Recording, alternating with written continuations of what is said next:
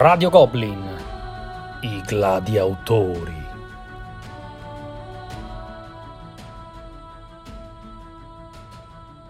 Quarta puntata dei Gladiatori, il torneo di gladi e di autori della Tana dei Goblin. Questa è la puntata che molti dei nostri ascoltatori stanno aspettando, trepidanti. Sicuramente non l'unica, ma una di quelle che accende più la fantasia degli spettatori. Abbiamo tre grandi autori come al solito e tre grandi gladi pronti a darsene di santa ragione. E se non dovessero farlo ci rimarremmo davvero male. Li presento in ordine di importanza secondo BGG dei loro autori. La testa di serie di questo gruppo è Feld, presentato dal nostro Rosengald. Feld, buonasera a tutti. Ciao a tutti. Secondo grandissimo autore in lotta, Knizia, presentato da Yugal, un esordio a Radio Goblin. Sì, un esordio, grazie dell'invito, sono anche emozionato, oserei dire, non solo per la mia prima partecipazione a questo podcast, ma anche perché rappresento Knizia, che insomma è il mio autore preferito, pioniere che è ancora con noi con grandi... Già annoiato, calcola. Eh. Stai, stai buono. Eh, avete già sentito la voce del Cavaliere Nero, una presenza fastidiosa e costante a Radio Goblin e chi poteva mai presentare questo Gladio se non Eklund? Buonasera a tutti, tranne che a uno. E tranne pure a quell'altro. E pure a quell'altro. Primo raggruppamento della parte bassa del tabellone, bassa si fa per modo di dire. Pronti per la sfida, ne sono sicuro, ma prima voce all'altro console ad Axaroth. Il console del popolo. Il Lo aspettavo. Eletto Lo dal aspettavo. basso, non quello nominato dai patrizi e servo dei potenti. Kickstarterato. Non mi risulta che i consoli fossero eletti, però magari poi controlliamo. Caro console del popolo, ci abbiamo le nostre belle nove categorie di sfida. Che andiamo immediatamente a sorteggiare con il mio D10-1 tarato su questo programmino. Allora, Benissimo. partiamo dalla numero 7, difetti. Grande, Era di nuovo uscita uscito di ferro. Per prima. Godo. Altro numero 8, scalabilità. Questa non era mai uscita. Mai uscita. Categoria del cavolo. eh. No, l'hai fatte te le categorie. Poi 6 adeguata interazione, quindi si parla Ottimo. di interazione nei giochi di società. 4 eleganza, Fantastico. fantastico specie per uno dei nostri ospiti. Sì, Eh, penso- lo sento eh, già che suda. Sto a cannone, sto, sto a cannone. E però, e però abbiamo improvvisamente un 1, resa dell'ambientazione. che potrebbe- Fantastico, fantastico. Attenzione, attenzione. Ci sono categorie insidiose per tutti stasera. Sì, qualcuno addirittura sperava non uscisse questa categoria, ci ha confidato No. negli spogliatoi prima di entrare nell'arena. Eh, Matteo, sei andata male, mi dispiace per te, Knizia. allora, prima di iniziare la pugna, devo dire ai nostri ascoltatori, ma anche a voi, qual è l'ordine in cui sceglierete le categorie.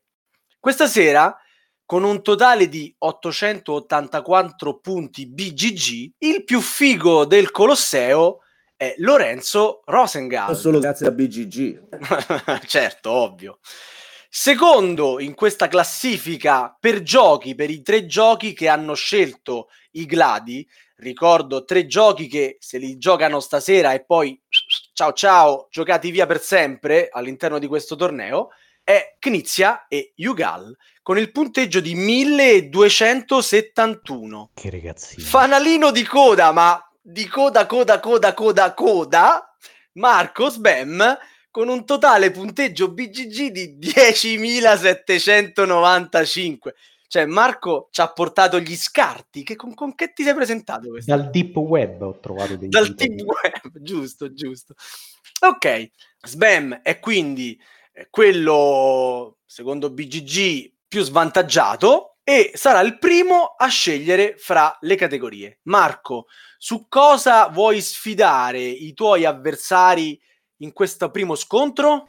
Beh, una piccola premessa, mm, sarebbe troppo semplice per me scegliere resa dell'ambientazione, visto che tra tutti e Ma due gli probabilmente loro quella non te la sceglieranno, Marco. come una vongola su Marte. E in quanto Cavaliere Nero vorrei raccogliere il guanto di sfida che il pavido Matteo Iugal mi ha lanciato nel forum dei Claudiatori, vedendo se io avessi il coraggio di scegliere la categoria difetti. Ah, che difetti sia. Grande Sbam!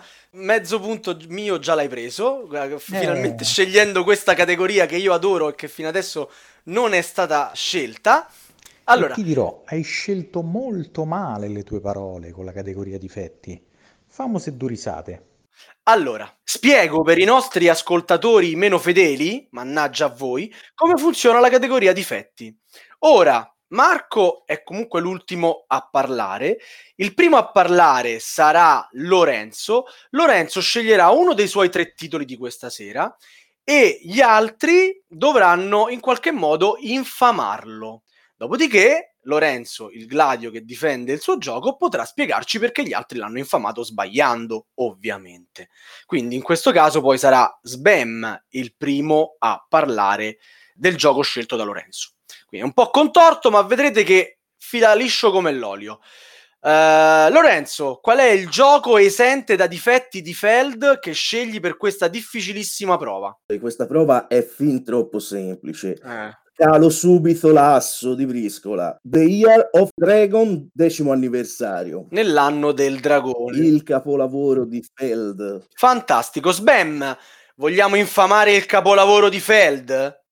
Ah, ammazza, la gattina già tira fuori gli artigli, si mette già sulla difensiva con eh, l'anno del dragone. Vai, vai. Cioè, tu gli hai, hai porto questa, questa possibilità e lui se l'è giocata bene. Che vuoi? Ti ha proposto un titolo perfetto, no? Ah, beh, ambientatissimo, insomma, si sa che in tutte le carestie eh, o nelle siccità io devo spendere due monete o raccogliere eh, due risorse per eh, evitare morti su morti e carestie, no? Ma poi in due, insomma, è la morte sua, in due, in tre è, è un capolavoro unico. Ok.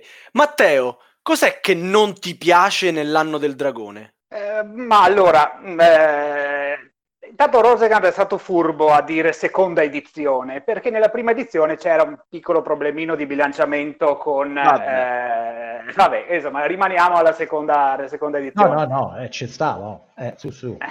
Eh, pure te che cazzo, Ci stava, ci stava, vero che mi conferma anche Sbam. Sì, l'apertura obbligata con quei Eh, sei Non soldi a bastano, vero? non bastano sette monete nel decimo anniversario. Non bastano, non hai sette monete di partenza. quindi già ci hanno dovuto mettere una pezza che già non funzionava. No, allora, il, il problema che, che permane in quel gioco lì, in tutte le edizioni, è secondo me un po' l'eccessiva eh, punitività del titolo. Ecco, eh, se, se sbagli una mossa cruciale, sei tagliato fuori per tutta la partita, accorgendotene anche. E quindi, sebbene sia un gioco non, non eccessivamente lungo, però insomma, eh, fare due terzi di partita così, eh, guardando, guardando gli altri e prendendo so- solo sventure, insomma, boh, insomma, non è il massimo, ecco. Poi aggiungerei la bellezza dei materiali che ci fa rimpiangere Uh, il- l'allegro espressionismo tedesco. anche insomma. nella seconda edizione non l'ha mica No, sistemata. no, no, lì, no. eh. Eh, c'aveva gli avanzi dei È magazzini. probabile, sì. Ok, e adesso tocca a Rosengald che dopo una brevissima spiegazione di che titolo stiamo parlando, ma conoscono tutti, potrà difendersi dalle infamie dei suoi avversari. Allora, al momento in cui registriamo siamo al 18 maggio e quindi posso dire che al momento In the Year of the Dragon è ambientato nel 2020. Fondamentalmente i giocatori eh, dovranno gestire i palazzi assumendo personale per resistere all'anno del dragone, appunto, ovvero 12 round, alla fine di ognuno dei quali arriverà un evento al quale dovranno essere in grado di rispondere grazie al personale che hanno, alle persone che hanno accolto nei propri palazzi palazzi conti con una ristrettezza di risorse, di soldi, di riso, eh, perché gli eventi come l'invasione dei mongoli, le tasse dell'imperatore e la siccità sono dietro l'angolo. È un gioco di un'eleganza incredibile dove con una scelta semplicissima, con una selezionazione molto semplice, piazzamento laboratori si potrebbe quasi dire, e una gestione della mano di carte per assumere personaggi geniale e funziona in maniera molto bene. Ora, se mi date il consenso, poi comunque Indiana Dragon è un gioco conoscitivo semplicissimo, non devo stare qui a spiegare. Però posso stare qui, se mi date la parola, a spiegare perché... No, no grazie, non, non, ci posso, fidiamo. non, posso, non posso rispondere ai miei avversari. Ovvio che puoi. Ah, Cioè, ecco, ecco. No, no, lascia allora, perdere, perché fai più bella figura. No, allora, Sbam, parliamoci chiaramente, cioè pane al pane e vino al vino. Te che mi vai a dire, ah, hanno dovuto mettere la pezza aumentando di una moneta nella seconda edizione e porti Eklund e mi parli di pezze, hai la stessa faccia, hai la stessa faccia tosta come se io dall'alto del mio quintale abbondante vado a dare consigli di dietistica Ah, ecco, a infatti giro. non mette pezzi, proprio- vedi che non conosci il mio Eh, autore. Parlo- eh, ma no, non Ma mette, no. beh, ribalta tutto, dice E ah no, ma questa poi- regola potrebbe funzionare e- così, ah no, allora cambiamola, cambia Eh, direttamente. un dai, attimo, ragazzi, un, un attimo. Capisco la, la vostra pugnacità. Però stiamo parlando di Feld e dell'anno del dragone, non di Eh, Eklund. capito, e non c'ha, non c'ha, non Ma c'ha- no, lo difendo, tranquillo. Allora, prima di tutto la scalabilità. Allora, l'anno del dragone è un gioco che in realtà si distingue per la scalabilità e chi nega il che non capisce assolutamente niente per vari motivi. Perché Parole dure. Sì, perché l'interazione del gioco scala perfettamente, in quanto le sette azioni verranno divise in tanti gruppi quanto il numero dei giocatori.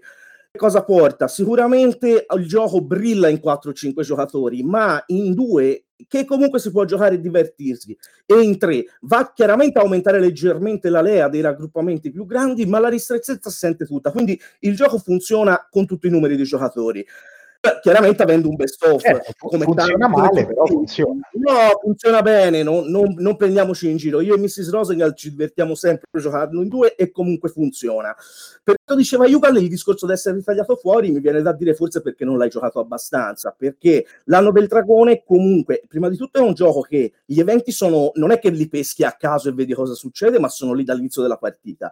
E comunque, nonostante questo, quindi è un discorso di strategia a lungo termine, si può già prevedere una strategia è un gioco che comunque permette vari approcci e quindi ti permette di cambiare anche strategia in corsa. Per esempio, se vedi di essere tagliato fuori da un determinato tipo di percorso che ti eri immaginato, puoi per esempio a dirottarti sugli studiosi e quindi vai a prendere libri e vai a fare i punti con quelli. Varie partite le ho vinte e non vinte tante, ma con 116 punti, un punteggio per chi gioca all'anno del dragone, in quattro giocatori 116 punti non sono pochi, Ma stai a fare lo sborone. Sì, sì, non sì, sto a sì. fare lo sborone, sto aspettando. Il gioco è così, non è che fare lo sborone, è la verità. Io posso dire, ah no, ma perché l'anno del dragone è, è brutto perché non, sa- non si può giocare in 5. Eh, ma si può, quindi è inutile che vanno a contestare Ma, inventando ma queste chi ha cose. detto sta Bene. cosa? Io ho detto Bene, che in due, bene, bene. pure in 3 scala male, no? Che in 5, La- che non arriva a 5. Ma te stai proprio a rigirare la frittata.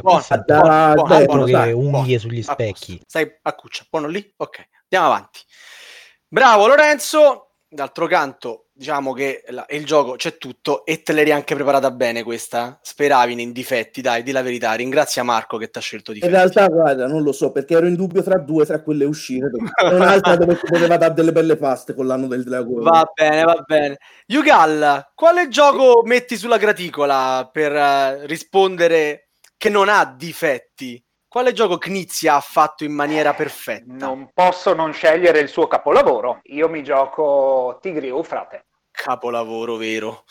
Ragazzi, che gioco, che, che botte, che, Che botte. serata, che serata. Vediamo se vi inventate qualcosa anche sull'ambientazione. Qui Knizia ha dato il suo, che è il suo tallone d'Achille, ma Se non erro, Rosengald deve essere il primo a infamare questo capolavoro e poi essere cacciato dalla redazione della Tana dei Goblin. Prego, Sì, Lorenzo. ma sì, ma allora il discorso è, vabbè, allora mi viene Feld per i materiali, ora non è che Tigri o Frate lì particolarmente. No, vabbè, Mm. ci hanno messo tipo 16 edizioni per riuscirne a fare una um, leggermente decente. Mm, va bene, ok. Che dire su, eh, allora, vabbè, diciamo che praticamente il discorso è... Balbetta. No, dai, Mamma mia, ma, ma chi ci avete messo? Ragazzi, Dai, su, su. l'unica cosa che posso dire è che è un, è un- un gioco asettico, è un gioco asettico. Eccolo là. Asettico. Inventatevi qualcosa Perdonate, di meglio. Perdonate, perdon- no- non dovrei esprimermi. Vai avanti pure, Lorenzo. Cioè, state toccando uno dei miei giochi preferiti, eh? Eh, Occhio, lo so, mi ragazzi. dispiace, ma mi fermo qua in quanto in realtà sono uno scherzissimo conoscitore di Tigri o Frate. Ah, ok. L'ultima partita risale a veramente anni e anni addietro. Ora lascia parlare Sbam che Mm, così sentiamo. perderà, perderà tre quarti del suo pubblico parlando male di questo gioco.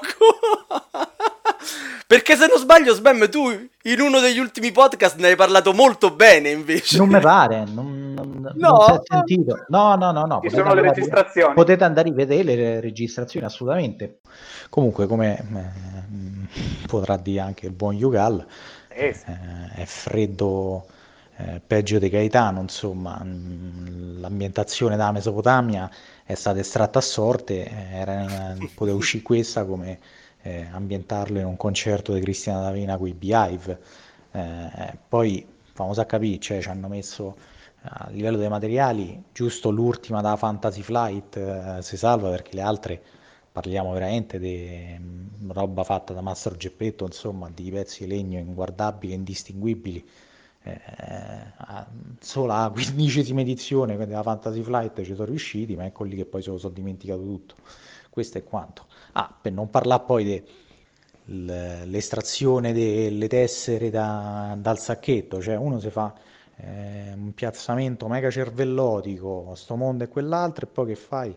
Vai a estrarre le tessere dal sacchetto. Boh, vabbè, che vedevo. Ok, e adesso permettiamo a Matteo di parlarci di Tigre Eufrate e di rispondere a queste infamie infondate. Brevissima descrizione per chi non conosce questo capolavoro. Tigre Eufrate ci porta nella culla della civiltà perché siamo nella Mesopotamia del 3000 a.C. Ogni giocatore controlla una dinastia che si sviluppa nei territori attorno a due fiumi. E parliamo di un gioco di civilizzazione con meccanica principale di piazzamento tessere su mappa comune. Eh, nella partita i giocatori sviluppano, sviluppano regni piazzando tessere civiltà e leader.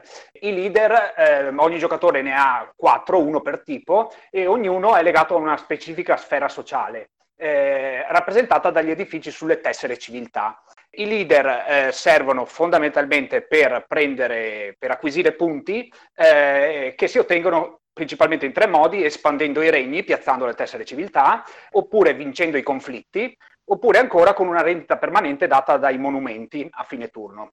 I regni non sono posseduti da nessuno, ma sono amministrati appunto da queste, da queste entità che sono i leader, quali possono anche coesistere, eh, possono coesistere dei leader eh, degli stessi giocatori in uno stesso regno, purché siano di tipologie diverse. Quindi se abbiamo ad esempio due mercanti in uno stesso regno di giocatori del- di giocatori diversi, eh, ci sarà un conflitto e questo scatena tutta la, la- la componente bellissima di interazione diretta del gioco. A fine partita eh, gli schermini vengono rivelati e qui sta il, il- il gran twist eh, del gioco, vengono valutati i punti per le quattro sfere della civiltà di ogni, di ogni giocatore. Vince chi ha il punteggio maggiore nella sfera in cui è andato peggio. Questo è in sintesi il gioco. Eh, le critiche che mi sono state fatte, vabbè, parto da, da quella classica, ma che si fa per partito preso su Knizia, ecco, quella del- del- dell'astratto, del gioco freddo, calcoloso, matematico. Tigri e Eufrate per me è un astratto ambientato, cioè eh, l'essenzialità delle componenti, l'aspetto anche così probabilistico, matematico, c'è tutto perché è la mano, è la mano dell'autore però la- è, è riuscito comunque con le meccaniche a rendere l'ambientazione e soprattutto con questo twist dei, dei punti dove non ci si deve specializzare, ok? Bisogna bene o male tenere tutte le, le- le sfere sociali ad un certo livello, a un livello più o meno paritario. Ci racconta la storia di un eh, di, di- di regni che devono essere, di dinastie che devono essere sviluppate in maniera equilibrata, armoniosa. Sul, eh, sulla critica dei materiali, eh, allora sì, eh, l'edizio- l'ultima edizione, che è quella che ho io tra l'altro, eh, della Fantasy Flight, eh, non ha ovviamente lesinato sui materiali, ci sono tutte le, le componenti principali sagomate, ma io devo dire che eh, sono molto affezionato anche alla, alla vecchia edizione, eh, alle vecchie edizioni che avevano solo componenti in legno e sinceramente i, i monumenti sono diventati un simbolo del, del gioco, del gioco in scatola moderno, quindi boh, c'è anche quel, quel sapore, quel E sapore anche così del molto... cattivo gusto sono un simbolo. Ma no! Ah, guarda. Ma no, ma no, ma no, ma no. Lo- voi sapete che i consoli sono sempre super partes e non prendono simpatia di nessuno, ma Yugal c'ha ragione.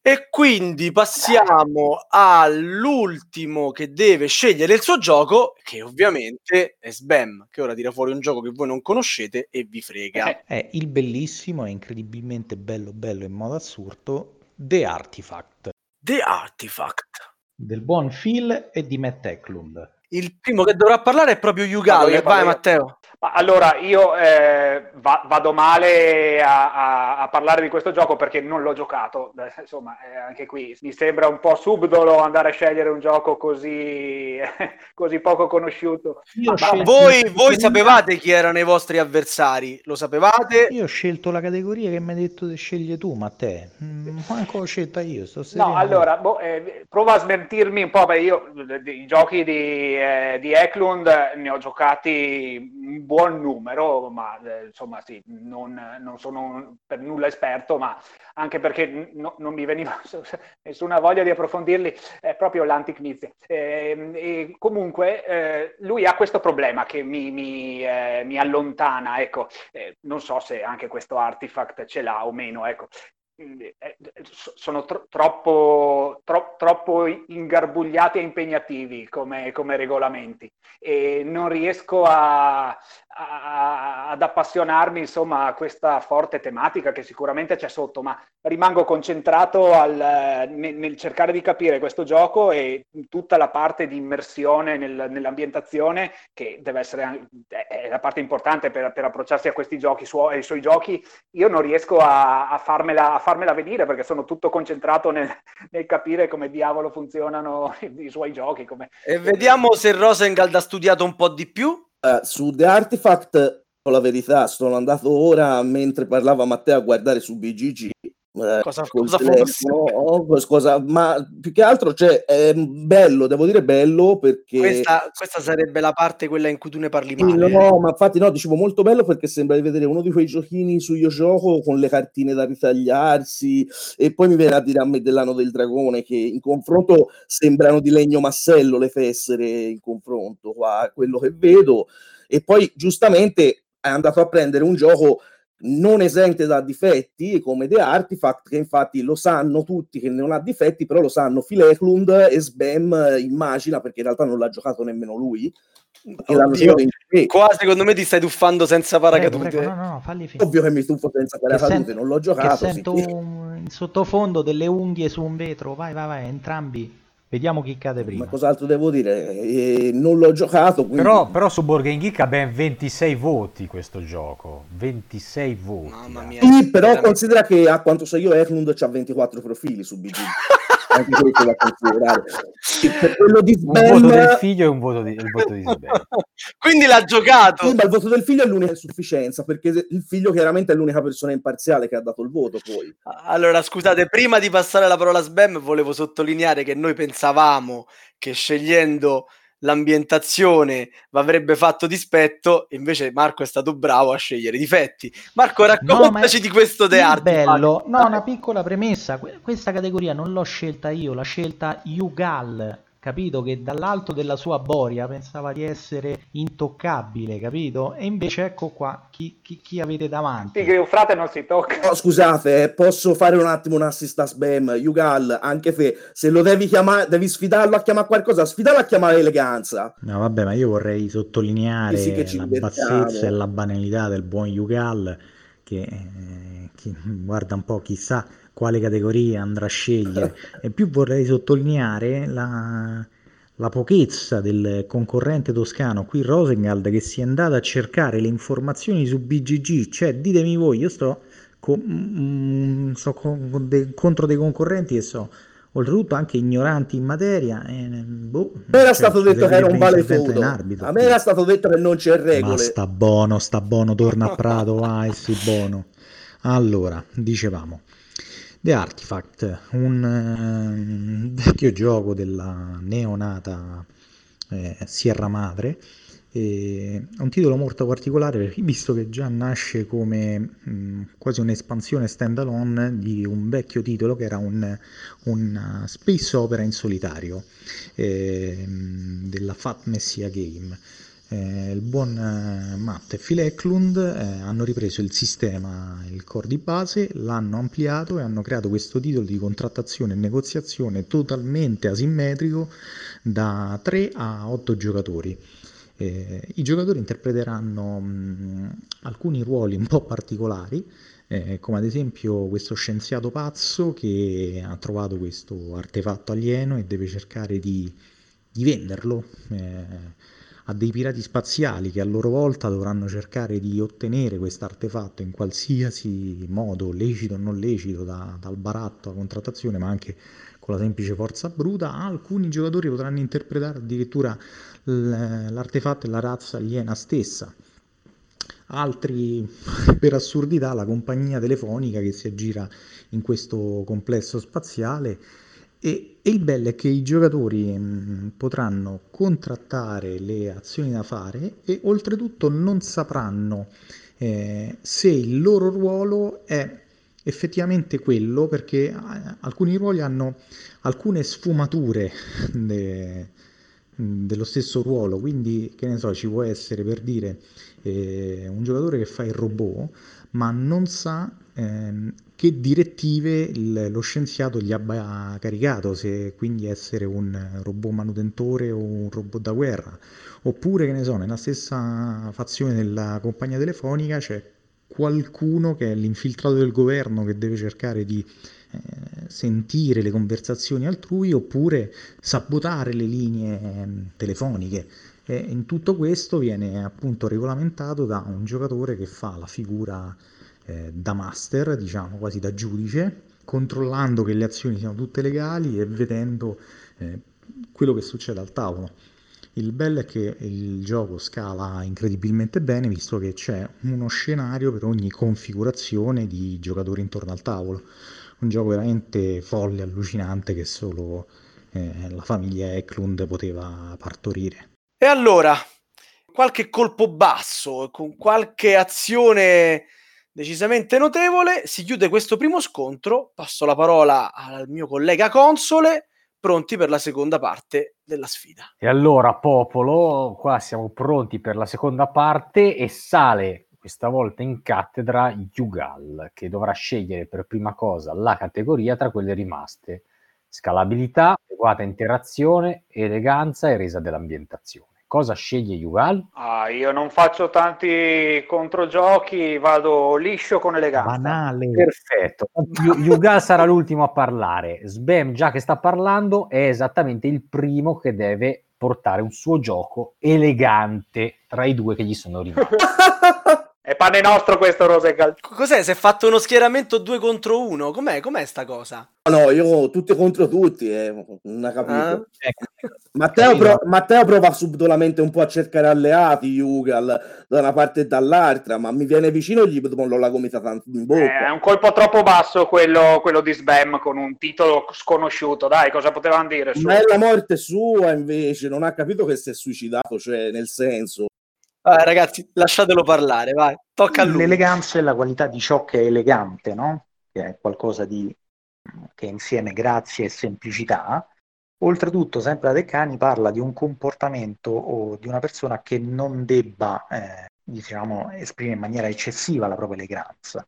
In più si parla anche di eleganza nello stile grafico, nel carattere usato, eh, nei testi, nei modi dei linguaggi. Io non mi soffermerei semplicemente alla meccanica elegante, perché sono buoni tutti come quel, quel signor Knizia che è proprio appunto quell'elegantone di cui si parla tanto, che sfoggia con eh, Boria la sua eleganza, un po' come un macellaro ripulito, tipo Bernabucci dei de coso, dei compagni di scuola. Vi ho portato Pax Emancipation. Dove starà l'eleganza? Allora, mh, innanzitutto nel packaging, diciamo che in una scatola quadrata e come i buoni studiosi della, dell'eleganza ellenica ci insegna che eh, le figure platoniche, i solidi platonici hanno il, nelle loro proporzioni un'eleganza di fondo. Dopodiché nello stile ci sono delle illustrazioni delle, delle carte dello splay, il carattere usato che è a dir poco elegante e consono all'ambientazione che cerca di far di rappresentare. Di suo c'è un bellissimo sistema, veramente molto elegante, per la gestione degli introiti, dei flussi dei nostri incassi, delle nostre risorse monetarie. In più anche la gestione dello sviluppo delle, delle idee e delle leggi abolizioniste. Con questo mercato fluttuante è un sistema di investimento appunto in queste idee. Quindi, tolto poi tutta la parte di eccezioni, a suo modo Pax Emancipation è veramente un titolo di un'eleganza a tutto tondo, invece della solita, dell'unico aspetto che di solito si fermano quelle persone fredde che amano Der Professor, eh, che si fermano all'eleganza del, della meccanica. Quindi prego, signori. Rosengal, Rosengal, cosa vuoi dire alla scatola quadrata di Pax Emancipation? Allora, alla scatola quadrata di Pax Emancipation, allora, come chi ha la sfortuna di leggere le mie recensioni sa che io sono un appassionato di citazioni. Apro con una citazione, eh, ovvero una meccanica elegante quando garantisce profondità e complessità con una regola immediata e semplice. Un gioco si Cioè, definisce elegante. i testi ve li ha è scritti Elena? Imparare e difficile da padroneggiare. Sapete da dove l'ho presa questa citazione? Dovreste saperlo benissimo. Dalla Wikipedia di Axaroth, della La Gombipedia. Il regolamento spagnolo di Pax Emancipation in versione fan-made, quindi dove va a togliere tutte le immagini, tutte le cose, è di 26 pagine in formato Word con una scritta in Arial 12. Eh, quindi Dove sta l'eleganza? Dov'è Ma- il facile? quello Ma, te puoi dire quello che vuoi. L'eleganza sta nella, nella visione ellenica delle cose, vabbè, e quindi eh, i greci sono eleganti, quindi? E allora il gioco è elegante? le loro proporzioni, sì. Ma eh, io ho parlato di non ho mai sentito, forse c'erano problemi di connessione, però vabbè, vai, vai, prego, prego. Ma allora, sui problemi di connessione, Sbam, di connessione, diciamo proprio di sì, però va bene.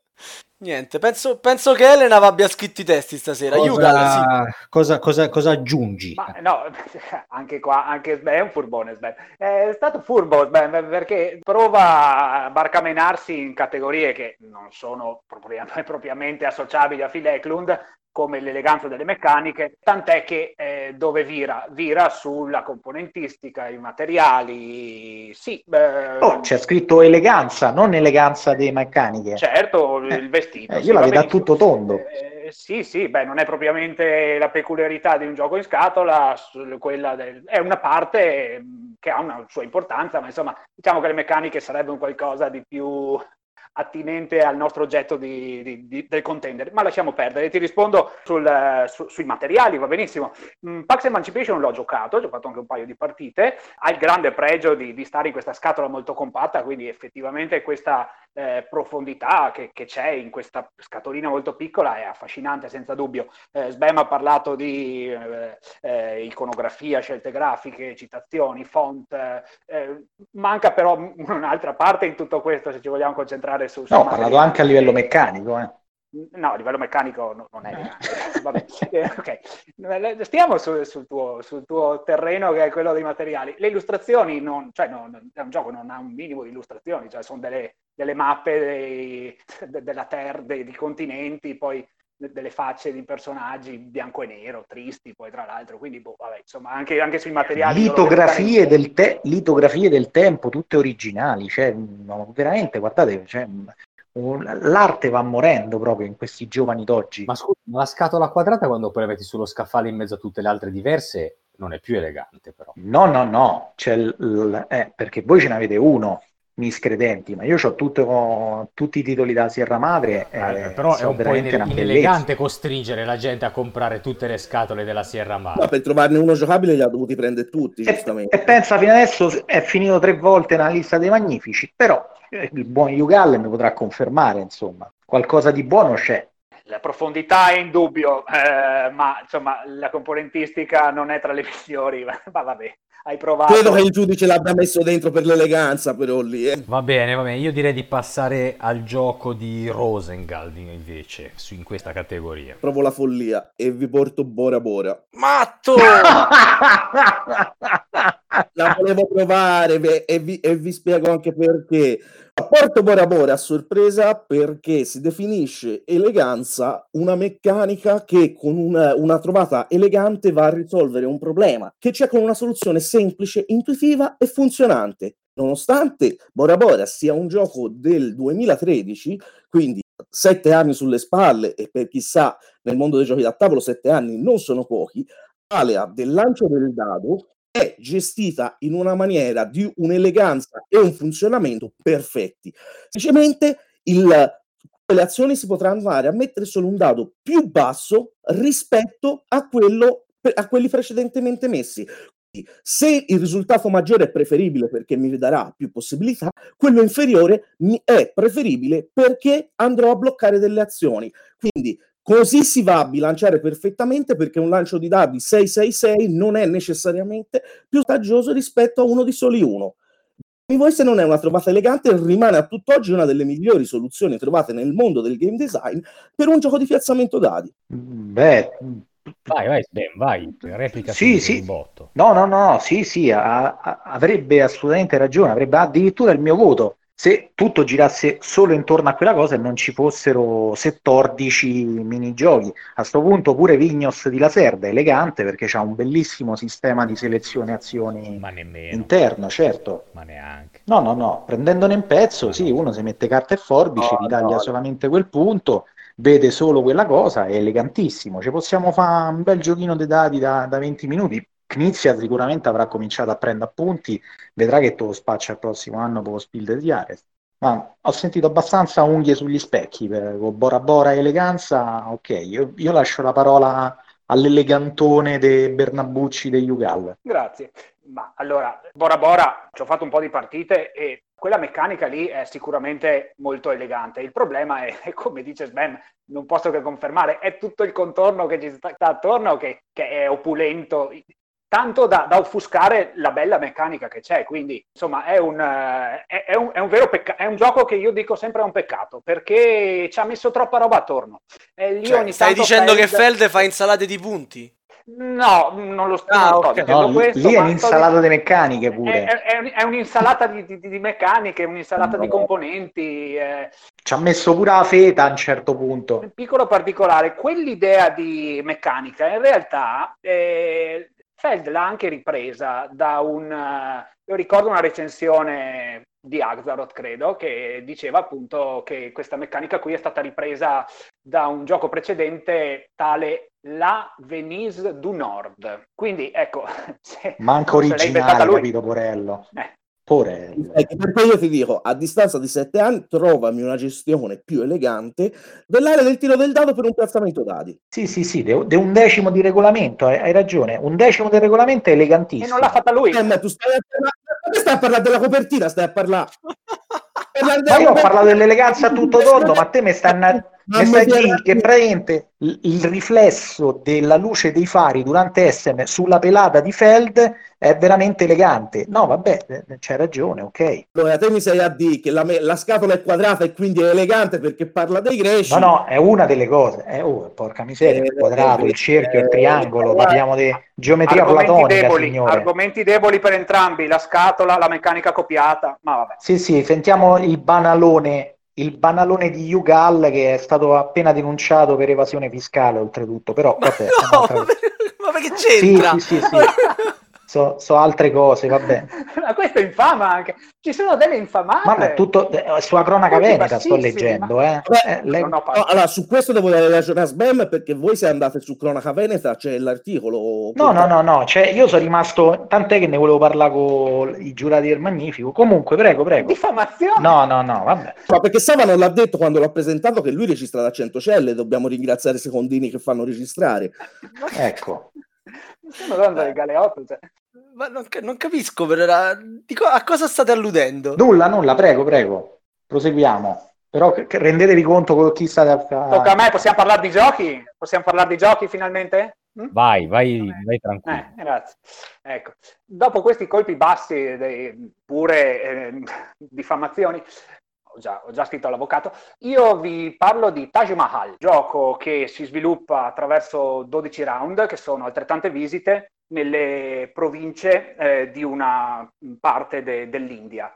Eh, durante queste visite i giocatori tenteranno di influenzare delle personalità locali che amministrano del, ambiti, sei ambiti sociali. Lo fanno attraverso un turno semplicissimo, eh, attraverso meccanica di asta. Le scelte del turno sono due. O si giocano carte o si passa. E giocare con una carta significa giocare una carta di un colore a scelta opzionalmente si può aggiungere una sola carta neutrale bianca. Dal secondo rilancio in avanti eh, bisogna continuare giocando carte del colore della, prima, della propria prima puntata.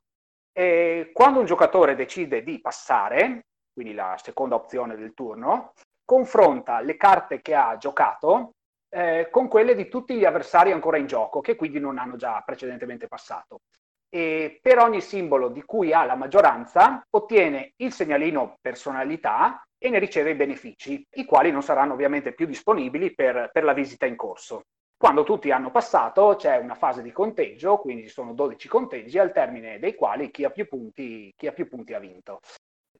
L'idea su cui si fonda tutto il gioco, che è, che è l'asta, la meccanica principale, eh, ha questa, questa trovata elegantissima di Knizia. È un'asta che definirei multivaluta a risoluzioni variabili eh, multivaluta perché eh, le carte in mano sono moneta con i simboli che, che, che rappresentano eh, per eh, competere su eh, determinati ambiti e quel, quel, simbolo può influenzare solo quel dato a un, un obiettivo specifico. Quindi c'è questa amministrazione di, di, carte che mostrano vari simboli e eh, influenzano nello specifico una tra queste, queste sei personalità. E, um, il dettaglio è anche quello di combinare, di combinare, i colori della carta perché poi i rilanci successivi dovranno, essere, dovranno insistere sul primo, sul primo colore. Eh, quindi attraverso questa, questo, questa semplicità di, di, scelta, cioè giocare una o due carte oppure passare, si aprono tutta questa serie di, di, di, conseguenze relative al, sì, al, fatto di quando decidere di passare, cioè proprio il, il timing sul, sul passare che, eh, che, caratterizza un po' tutta quest'asta. Per questo dico che, che è un'asta a risoluzioni variabili, cioè quando uno passa conteggia le sue maggioranze rispetto agli altri. Una trovata unica che poi nessun altro, nessun altro gioco mi risulta abbia ripreso. Ci sarà un motivo.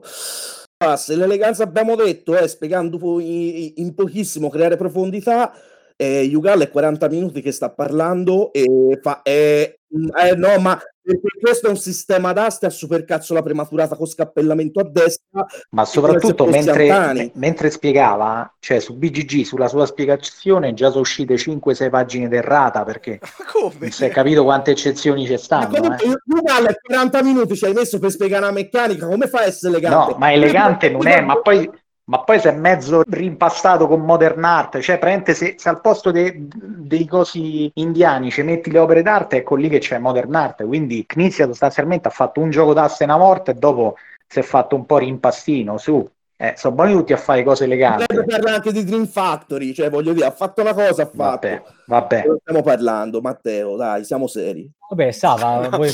non, non, lo so perché un po' li vorrei bloccare quando si dilungano, però poi mi diverte, quindi non, non mi viene facilissimo. Ma sì, passiamo al terzo turno e terzo round di scontri. Devo ammettere che non ci state affatto deludendo e sono sicuro che i nostri ascoltatori e votanti, lo ricordo, apprezzeranno. Allora, Rosengald devi scegliere fra le categorie rimaste scalabilità, adeguata interazione, resa dell'ambientazione. Sì, ma non c'è problema. Porelli. Ma già vi ho, sorpreso, vi ho so- ma che porello, ma stai tranquillo. Già vi ho sorpreso che vedi, te dici, ah io so figo perché porto quello che mi dicano che dovrebbe essere una mia cosa, ho scelto io la cosa e io ti dico, ti porto Bora Bora con eleganza e ti dimostro anche che è vero e scelgo adeguata interazione. Adeguata interazione. Mamma mia, eh. only the brave. Oh. Mamma mia. sì, ragazzi, ma qua abbiamo detto, scusate, ma chi viene votato, l'autore o il Gladio? Il Gladio, assolutamente.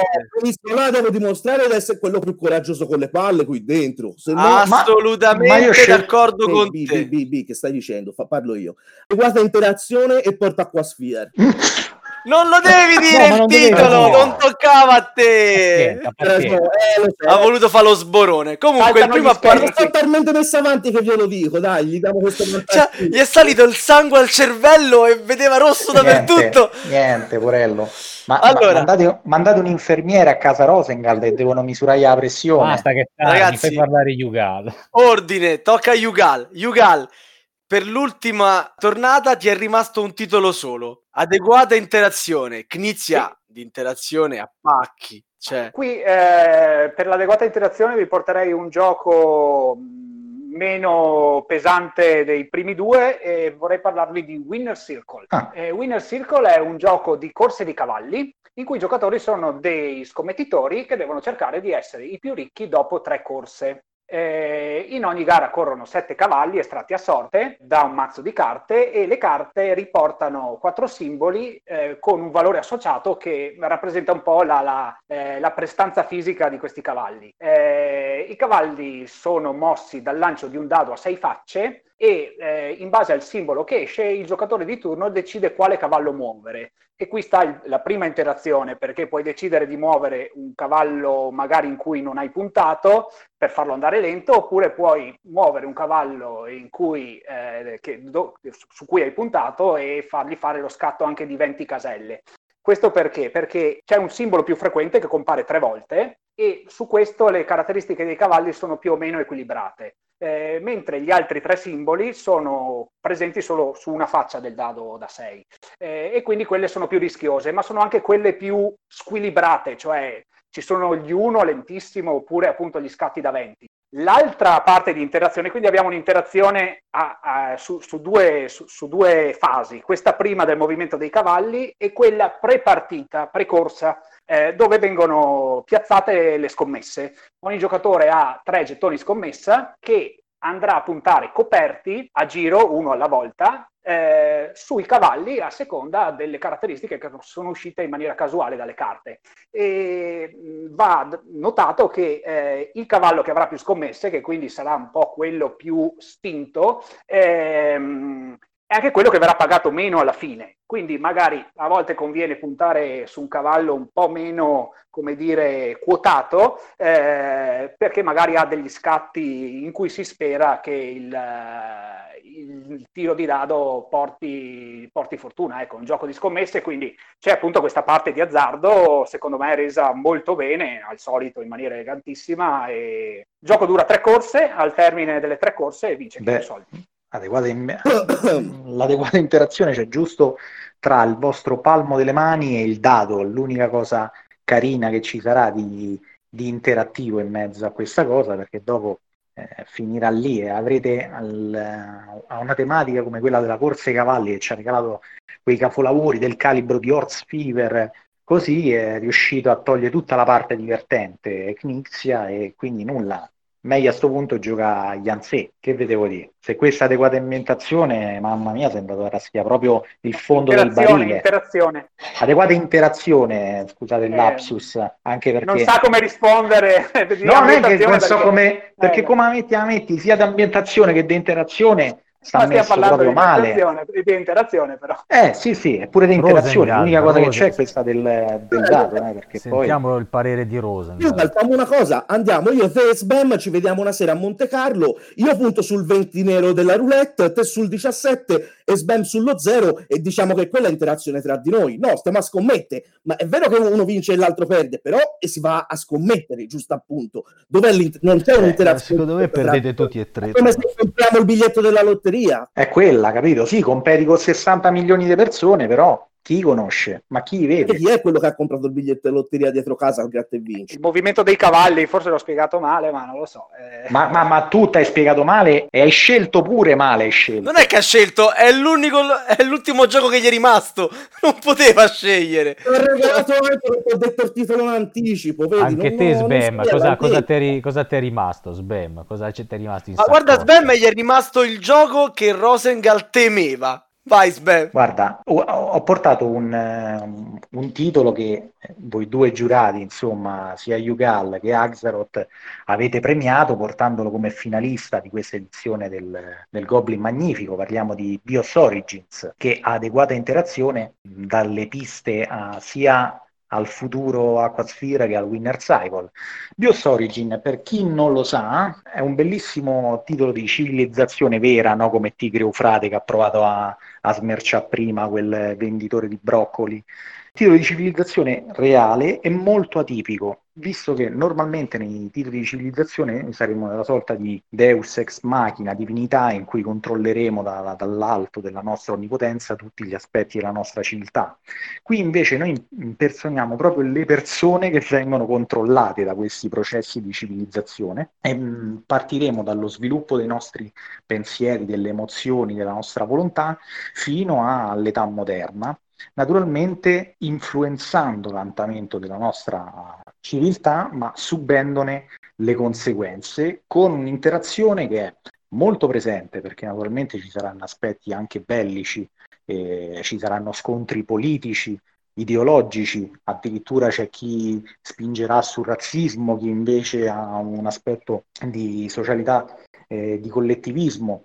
Eh, e in più ci sarà uno scontro filosofico che è parte integrante anche del punteggio, visto che noi dovremmo sviluppare i vari aspetti tipo tecnologia, militare, eh, medicina, scienza, urbanizzazione, verremo eh, conteggiati nel corso delle ere su questi aspetti, ma l- la particolarità del gioco, il suo twist geniale, è che un, in base a come si svilupperà la filosofia dominante di, eh, del mondo, uno di, queste, di questi aspetti, di questi scoring, potrebbe essere annullato e quindi penalizzare eh, alcuni giocatori. L'interazione è molto presente, ma non è mai eccessiva e anche negli eventi che noi andremo a triggerare non è mai eh, troppo eccessiva poiché allora, innanzitutto dei cataclismi possono essere evitati con ad esempio le carestie, con uno sviluppo della medicina e dell'agricoltura.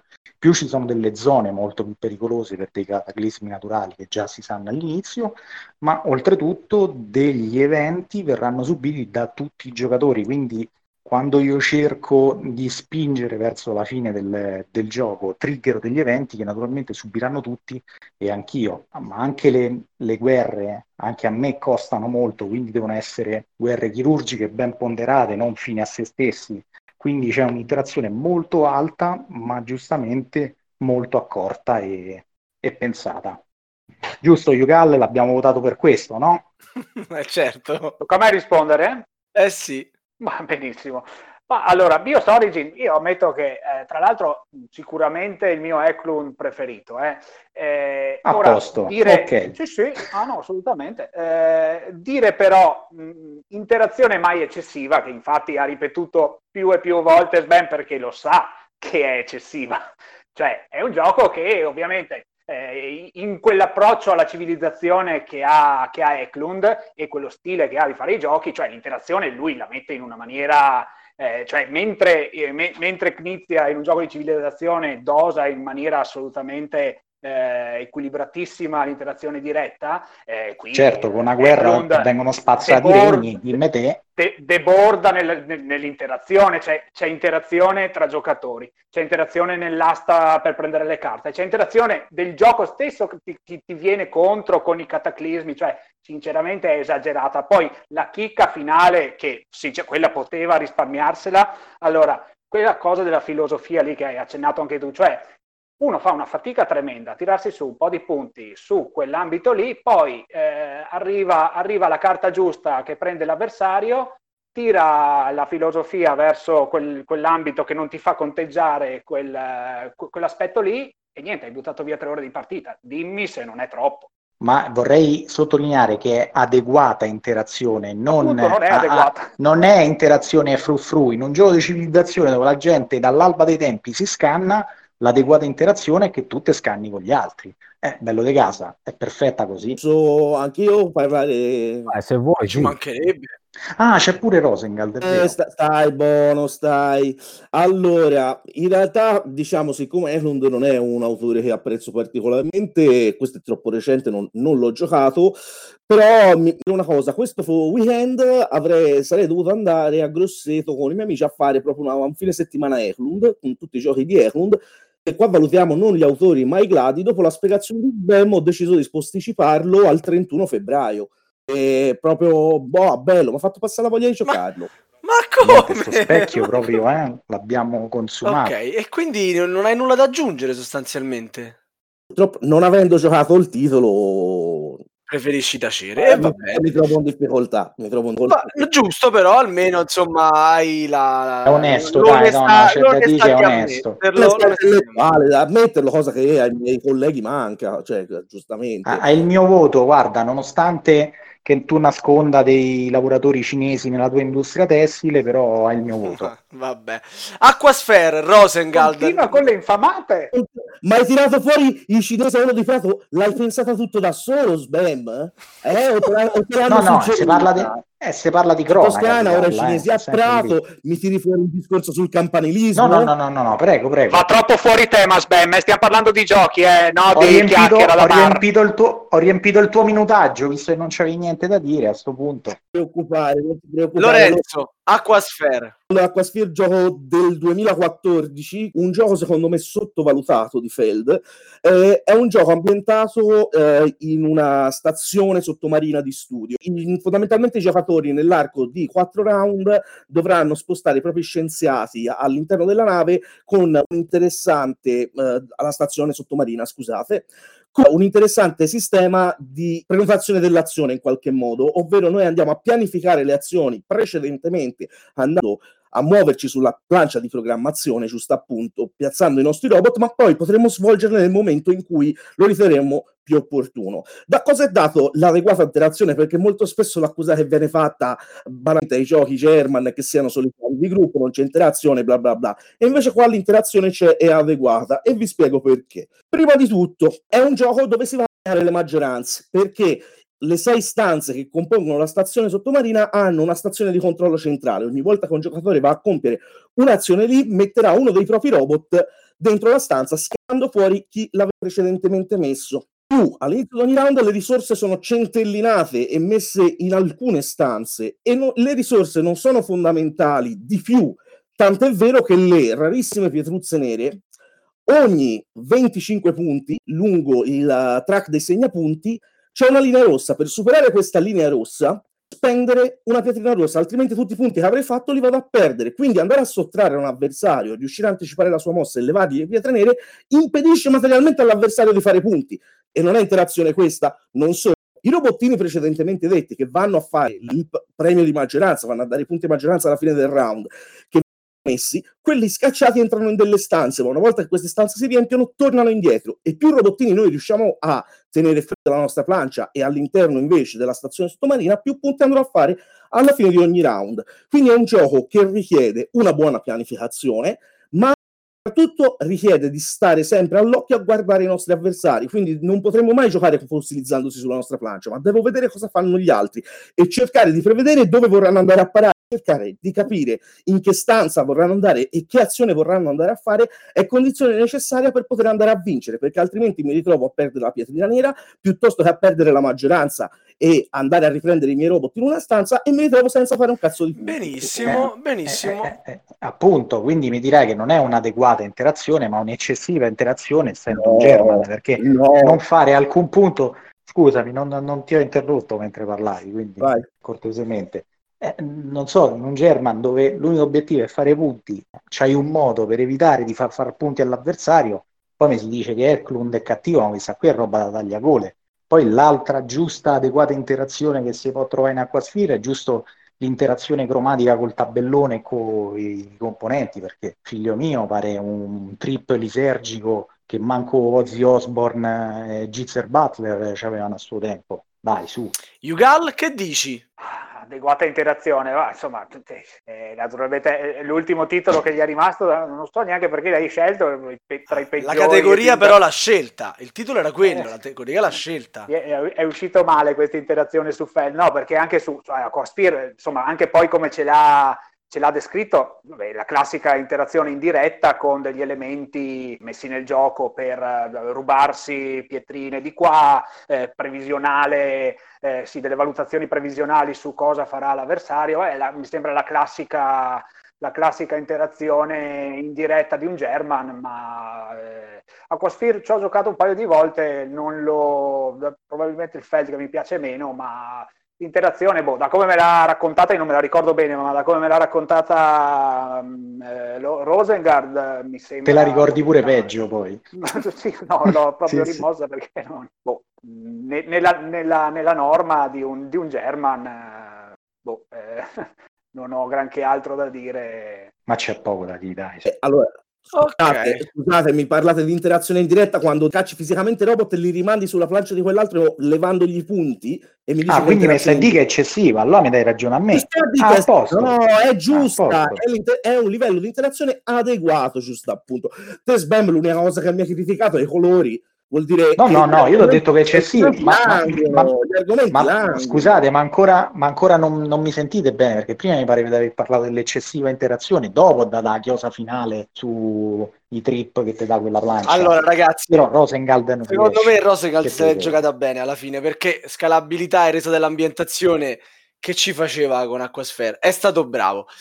Vi lascio come al solito, dato che ormai è terminato il terzo turno e quello che potevate dire l'avete detto, ma ancora non tutto.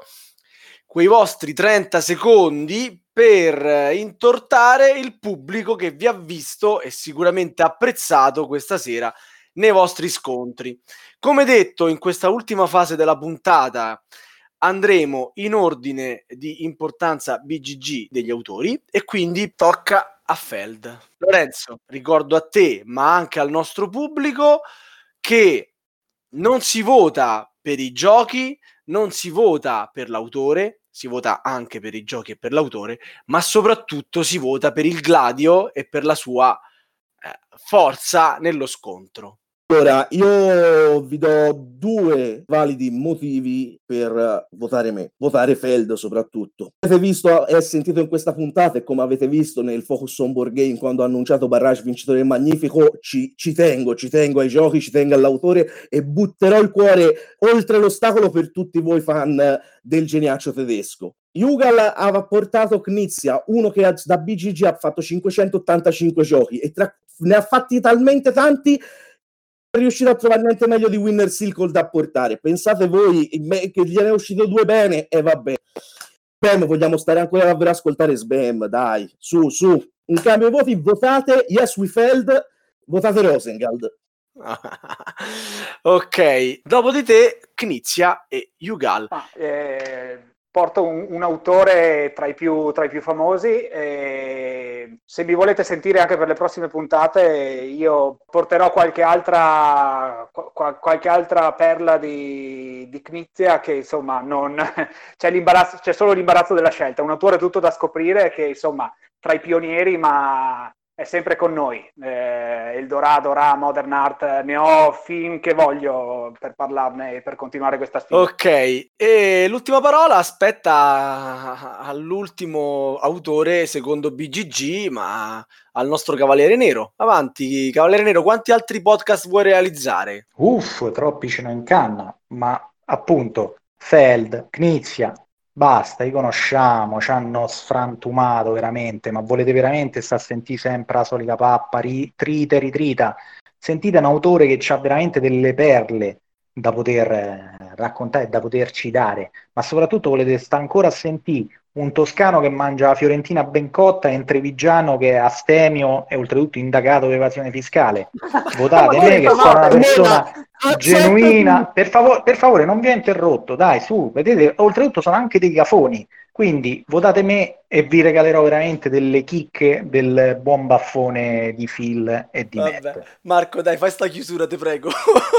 Allora invito tutti i Goblin a votare il vincitore della puntata nel sondaggio che troveranno in homepage o anche richiamato nel forum. Vi ricordo però sempre che il voto mio e di Sava potrebbe ribaltare all'improvviso la situazione. Ciao, Ciao a tutti. Ciao, grazie Buonanotte. dell'invito. Ciao, ciao.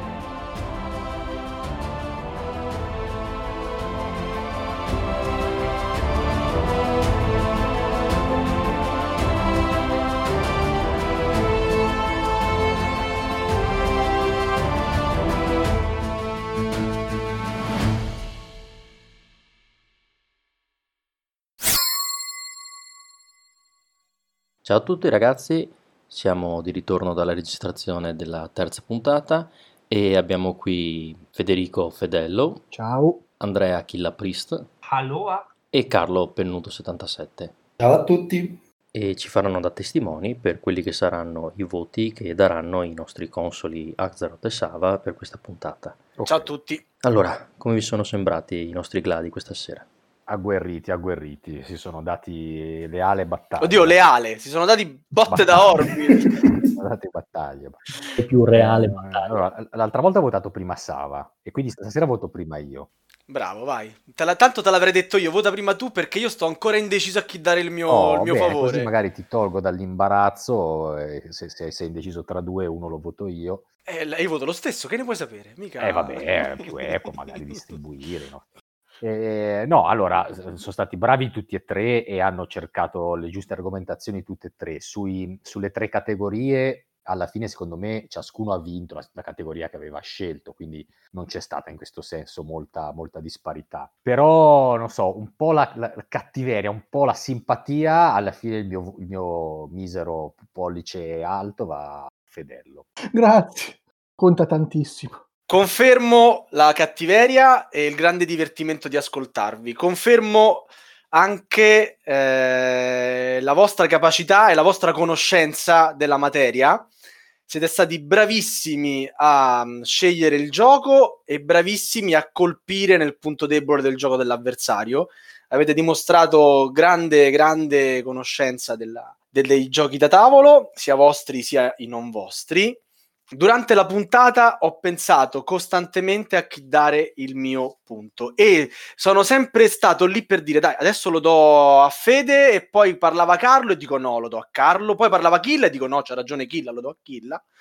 E indecisissimo tanto che mi sono preso qualche minuto in più per pensarci e ancora ancora non lo so perché mi siete piaciuti tutti veramente tanto. C'è stato un momento in cui non mi siete piaciuti due di voi sul 2030, quando avete cercato dei difetti in un momento in cui sostanzialmente era difficile accusare Fede. E quindi io do il mio voto a Fede. Doppietta, incredibile! E il Marocco segna un gol, il gol della bandiera, perde 6 a 1! Sì! Magari tu prendi solo il voto mio e di Axaroth. Sì, ma è tantissimo, ragazzi! Il Big Mac mi sei piaciuto molto anche a me. Grazie, è, è stato grazie. difficile scegliere, però, però effettivamente eh, gli altri eh, hanno attaccato benissimo, tranne lì che non sapevano dove attaccarsi. Ragazzi, ma è un giocone, dai, su, è Come fantastico. fai, a attac- come fai a attaccare Imperial? Su Imperial è dura attaccare, eh? Eh, ma è dura, sì, veramente. ma è dura sì. È uno dei miei dieci, già. io non ne ho Eppure sei stato bravissimo, Carlo. Perché Eh, che dovevo veramente- Era credibile. Qualcosa Era mi dovevo credibile, era credibile, inventare, sì. insomma. Annunzio vobis, Gladio, Magno. Ancora una volta i voti dei nostri consoli sono risultati ininfluenti. E con il 62% delle preferenze complessive, il terzo semifinalista è Federico Fedello. Onore al vincitore, velame agli sconfitti.